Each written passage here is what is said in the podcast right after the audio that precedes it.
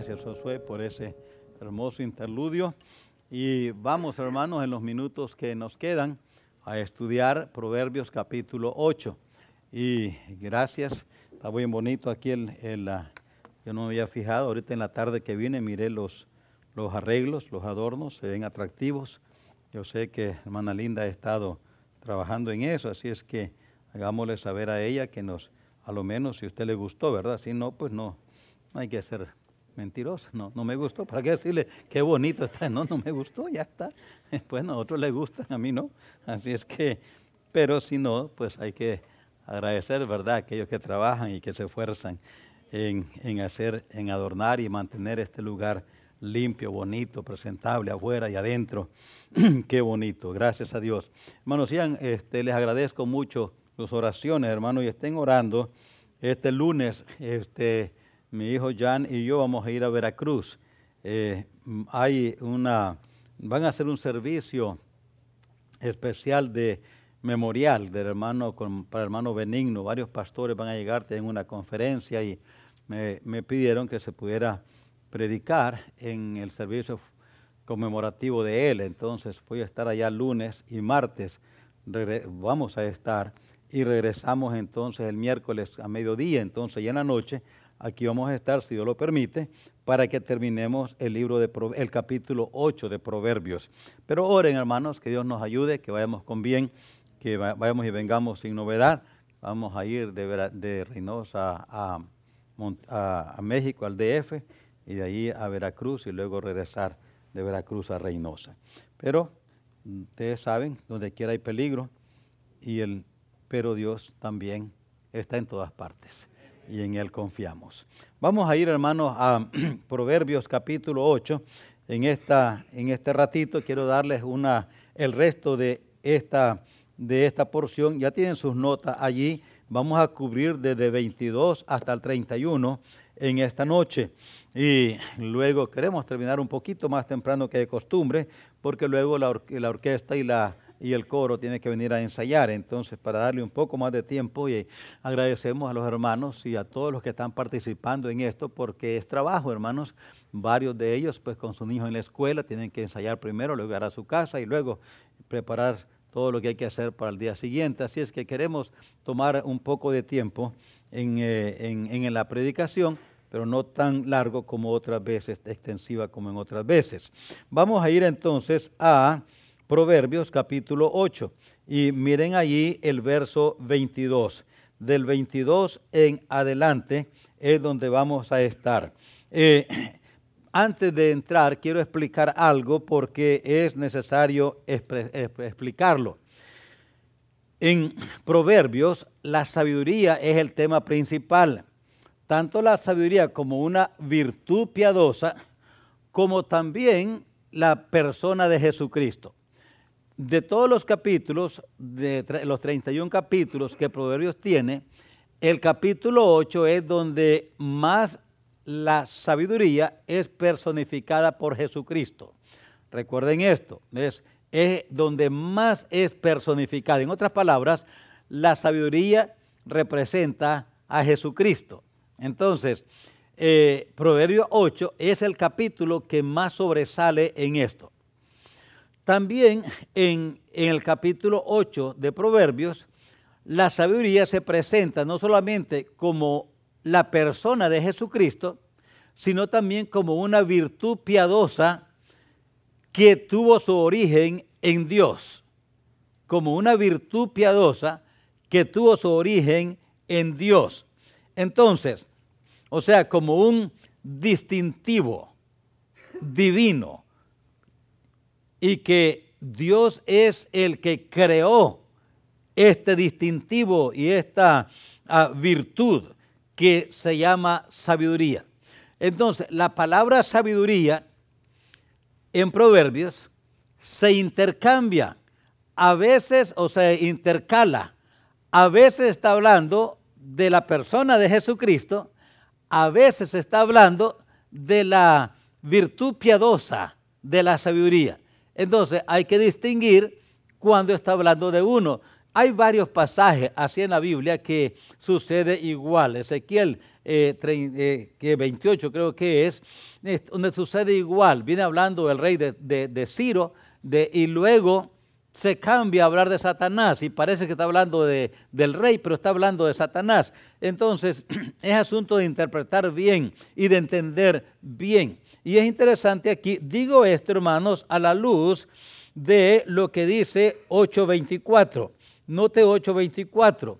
Antes de los abismos fui engendrada, antes que fuesen las fuentes de las muchas aguas, antes que los montes fuesen formados, antes de los collados, yo había sido yo, ah, ya había sido yo engendrada. Este es uno de los pasajes que usan los testigos de Jehová para decir que si la sabiduría aquí está hablando de Jesucristo, y es verdad, entonces Jesucristo no es Dios, porque fue engendrado. Entonces ellos alegan, y este es uno de los versículos claves de ellos, en su argumento que Jesucristo no es Dios. Ni los testigos de Jehová ni los mormones creen que Jesucristo es Dios. Obviamente, debido a eso, tampoco ningún testigo de Jehová ni mormón puede ser salvo. No hay manera de ser salvo sin aceptar que Jesucristo es Dios, porque nadie puede salvar, solo Dios. Entonces, eh, no, hay, no hay manera de la salvación. Y es interesante eh, ver, eh, hay un hermano que está viniendo a la iglesia que ah, era misionero mormón y se entregó al Señor y me estaba, lo estaba visitando y me estaba explicando todas las, creencias y las predicaciones eh, que el mormón, misionero mormón, presenta a las personas y la enseñanza mormona sobre la salvación, sobre Jesucristo, sobre el cielo. ¡Wow! ¡Qué cosa más terrible! Yo he leído libros, ¿verdad?, de ello, pero no había oído a alguien que me explicara de una manera más. Así es como presentamos y el trabajo que hacemos los misioneros mormones donde andamos y este hermano se convirtió al Señor y está viniendo acá y está creciendo en el conocimiento de Dios. Ahora, hermanos, por eso quiero explicarles eh, esto.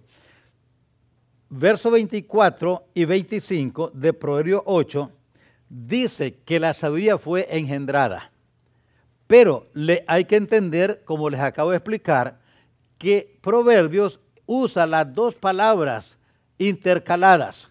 Las se inter se intercambian las palabras. A veces habla de la sabiduría, la persona de Cristo, a veces habla de la, de la virtud piadosa de sabiduría. Entonces hay que entender la palabra engendrada en 8.24. La palabra engendrada allí es la palabra yahal en hebreo estaba estudiándola porque me interesó estudiarla y dice este comentario y este estudio de palabras hebreas y griegas, eh, este libro, dice que esa palabra hebrea, de la raíz de esa palabra, vienen varias o varios versos, verbos y también adjetivos. De esa misma palabra viene el verbo esperar, permanecer de la raíz de esa palabra viene la palabra, el, verbo que nosotros usamos, esperar, permanecer. También de esa misma raíz de esa palabra vienen los adjetivos únicos, solo, solitario, el adjetivo de dar esperanza. Así es que la palabra engendrar en Proverbio 8, 24 no está hablando de la persona, sino de la virtud. ¿Ves? Se está, está hablando del distintivo de una persona, pero no de la persona. Entonces, cuando dice allí que fue engendrada, está hablando correctamente en el contexto que la sabiduría tuvo su origen en Dios. No hay un tiempo cuando Dios no fue sabio, porque la sabiduría viene de Él. Él es el que dio origen a la sabiduría y como una virtud. Y todo lo que hizo, lo hizo con sabiduría. Pero ¿de dónde agarró Dios sabiduría? Él no la agarró en ningún lugar. Él dio origen a la sabiduría. Él fue el que la creó, Él fue el que la originó. Entonces, en este sentido, es correcto que lo que dice aquí la porción es correcto. Sabiduría es, está unido a la persona de Dios. Sabiduría, esa virtud piadosa, ese distintivo divino. Por eso decimos que sabiduría es ver la vida desde el punto de vista de Dios. Esa es sabiduría. Esa virtud piadosa tuvo su origen en Dios y con Dios. Usted y yo, nosotros los humanos, hubo un tiempo que no éramos sabios y algunos todavía no.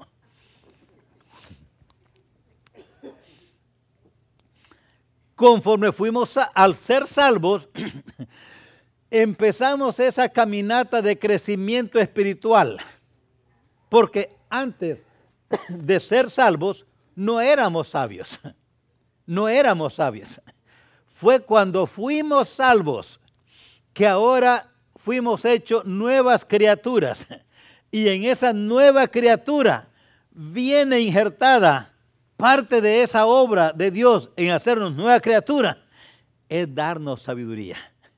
Y ahora entonces los hijos de Dios tenemos la sabiduría como una virtud que recibimos de Dios, pero solamente cuando nos entregamos, nacemos de nuevo.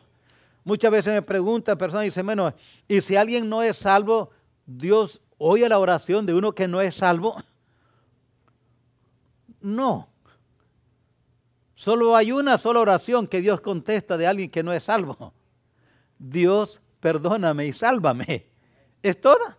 Porque antes no es hijo, es criatura de Dios. Como criatura, Dios cuida a todas sus criaturas. Pero como hijos, tiene un cuidado especial y específico de sus hijos. Y lo hemos ilustrado en, en nuestra conducta. Como hombres, como varones, va a hablar de los varones, pues le ayudamos a cualquier criatura que vemos con necesidad. Le ayudamos porque nos compadecemos, vemos la tristeza la situación difícil en que esa criatura está y le ayudamos. Pero si viene ya y nos dice que somos su papá y que quiere venir a la casa, ser nuestro hijo y vivir con nosotros, pues ya no. Ya no, porque pues no es hijo. No es hijo. Hay un trato especial para los hijos.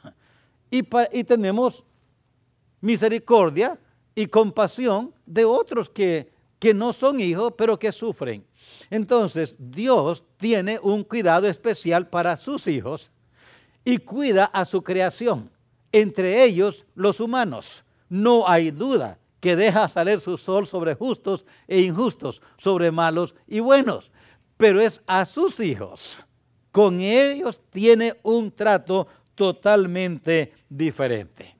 Así es que al hablar del el origen de la sabiduría, que es lo que vemos lo primero en el verso 22, habiéndoles explicado ahora el trasfondo y el uso de la palabra engendrada, ya saben, no está hablando de la persona, está hablando de la virtud, de una virtud.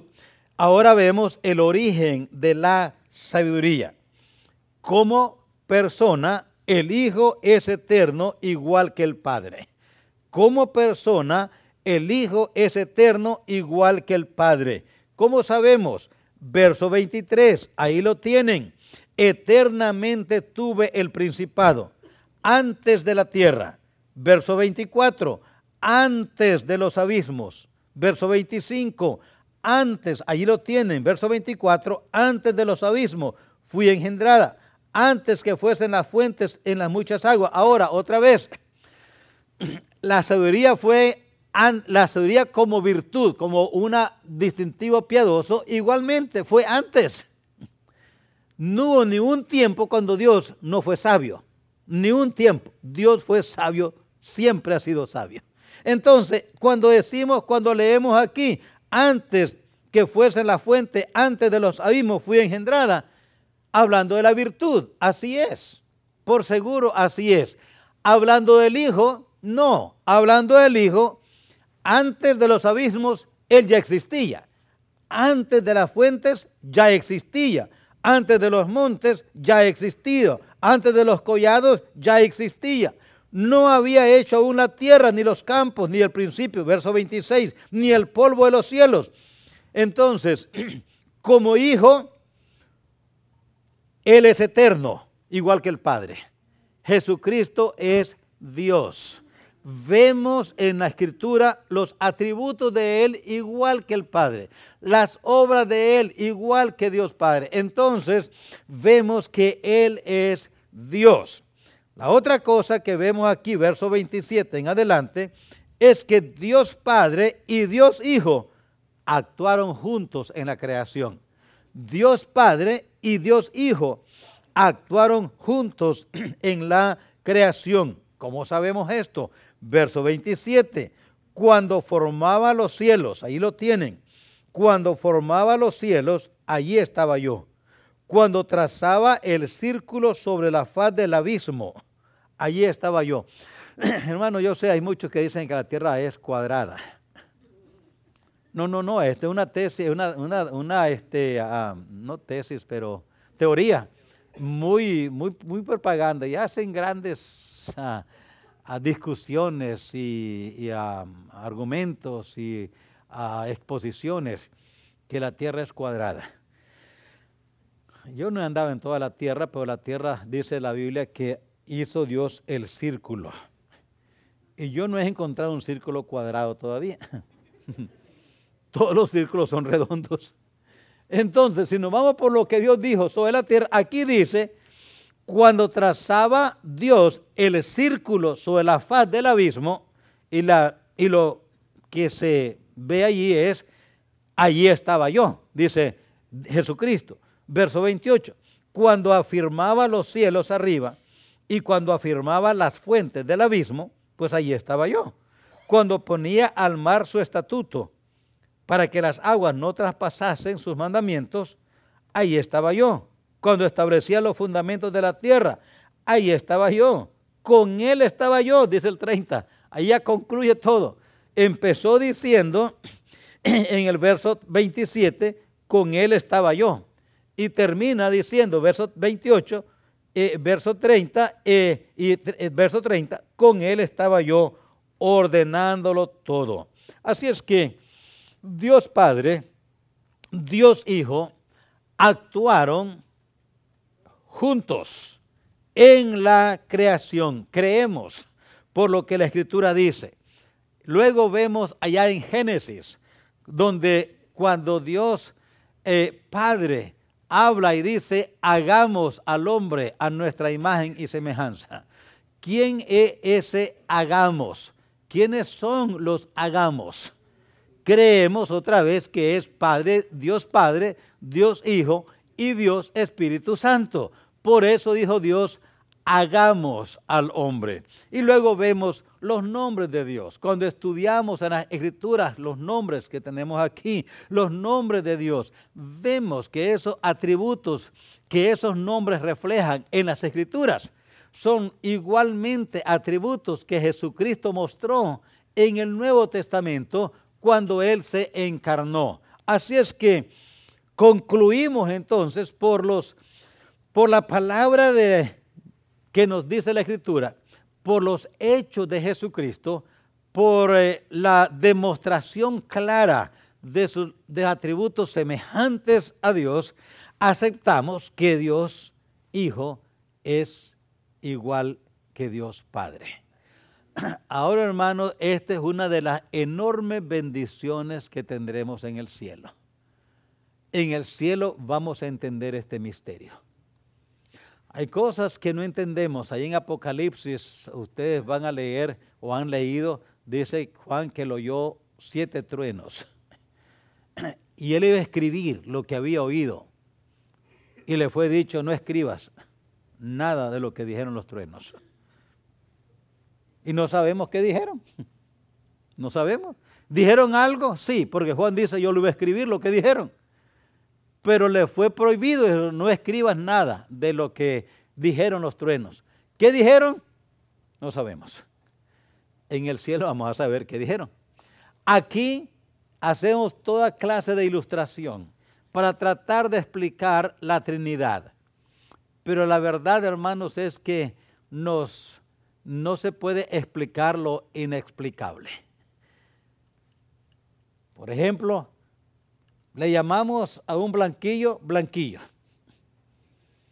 pero tiene yema y qué más, y clara y la cáscara, el cascarón. Y todos esos tres le llamamos blanquillo. Así es que ahí está algo semejante a esto que estamos queriendo entender, que también no se entiende, de la Trinidad. ¿Cómo es que Dios Padre, Dios Hijo y Dios Espíritu Santo son iguales en poder, igual en gloria, igual en todo? ¿Cómo es? Yo no lo entiendo, nomás lo aceptamos. Dios dice que así es, así es.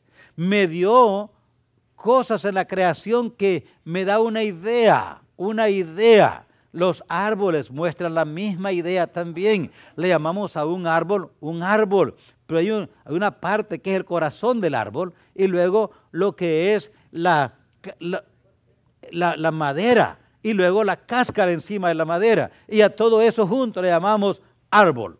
Es un árbol, no son tres, no son dos, es uno, pero tiene tres partes, todos están. Entonces, hermanos, aunque nos da ideas, pero todavía no lo entendemos. Entonces, ¿qué hacemos? ¿Dudamos? ¿Cuestionamos? ¿Lo negamos? No, lo aceptamos porque Dios lo dice. Y está definido que Dios existe. Y está definido claramente en la palabra que Dios es omnipotente, omnipresente y omnisciente. Esos son atributos que Él no comparte con nosotros. Todos los demás atributos de Dios los comparte con nosotros. Todos los atributos de Él los comparte con el humano. Tres no comparte. Y esto es lo que dice Isaías cuando él dice, cuando dice allí que Dios no comparte su gloria con nadie. Y es así. La gloria de la salvación, por ejemplo, solamente de Él, porque nadie, no hay otro, no hay, hay un solo Dios y un solo mediador entre Dios y los hombres. Nadie puede tomar gloria por la salvación porque Él es el único Salvador. Él no comparte esa gloria con nadie, porque solamente Él es el único que puede salvar. Eso habla de su omnipotencia. Así es que Dios es Dios y Él dice, somos Dios Padre, Dios Hijo y Dios Espíritu, y nosotros decimos, sí Señor, así es, como usted lo dice. Lo que sí tenemos, como dije, la bendición, es que en el cielo lo entenderemos. Allá dice la Escritura, seremos, seremos entenderemos, conoceremos cómo fuimos conocidos. Y esa es la esperanza, ya que lleguemos al cielo. Así es que, hermanos, es cierto que no queremos morirnos, pero porque para qué decir que es verdad. ¿O si usted quiere morirse ya? No, nadie, ningún hijo de Dios. No, porque no es natural. dice, pero ¿qué, ¿qué? No, no es natural. La muerte es nuestro último enemigo. Así es que no importa que seamos salvos, todavía es nuestro último enemigo. La hemos vencido porque cuando nos morimos no nos condena.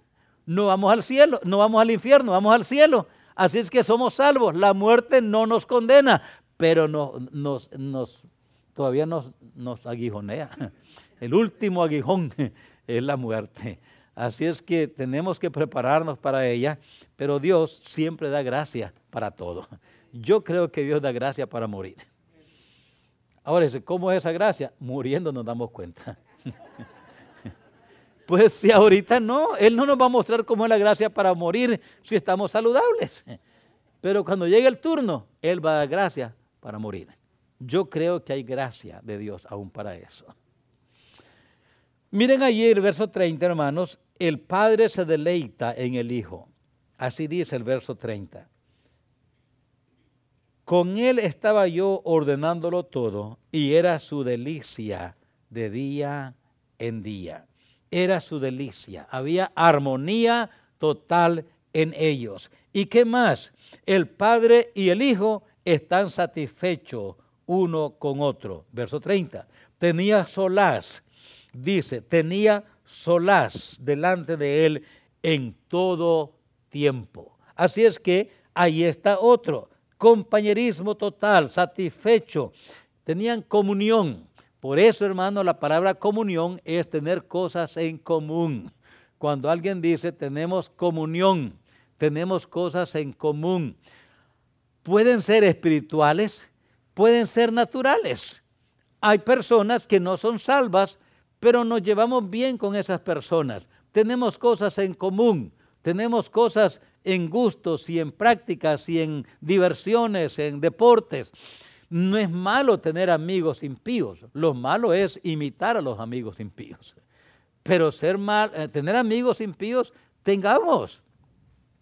Y hay, hay personas, yo tengo amigos, amigos que no son salvos, pero que nos llevamos bien. Cada vez que puedo, con cada uno de ellos les testifico, los invito y les hablo del Señor. Mientras no me rechacen por eso, bueno, yo, uno me dijo, no me hables de eso, pero yo lo siento, te voy a seguir hablando las veces que pueda. Porque le dije, tú, si no te hace, no te entregas al Señor, va a ir al infierno. Hay infierno. Dice, no hay esas cosas. Bueno, le digo, pues sí hay, yo creo que las hay. Y, yo, y hay más, le dije la última vez, hay más pruebas que hay que no hay. Y es más fácil creer que hay que no hay. Así es que tú ya estás en lo peor. ¿Por qué no puedes hacerlo más fácil? Creer que hay. Es más difícil creer que no hay Dios que creer que hay Dios. Hay más cosas que negar si digo que no hay Dios. Es más difícil probar que no hay Dios que probar que hay Dios.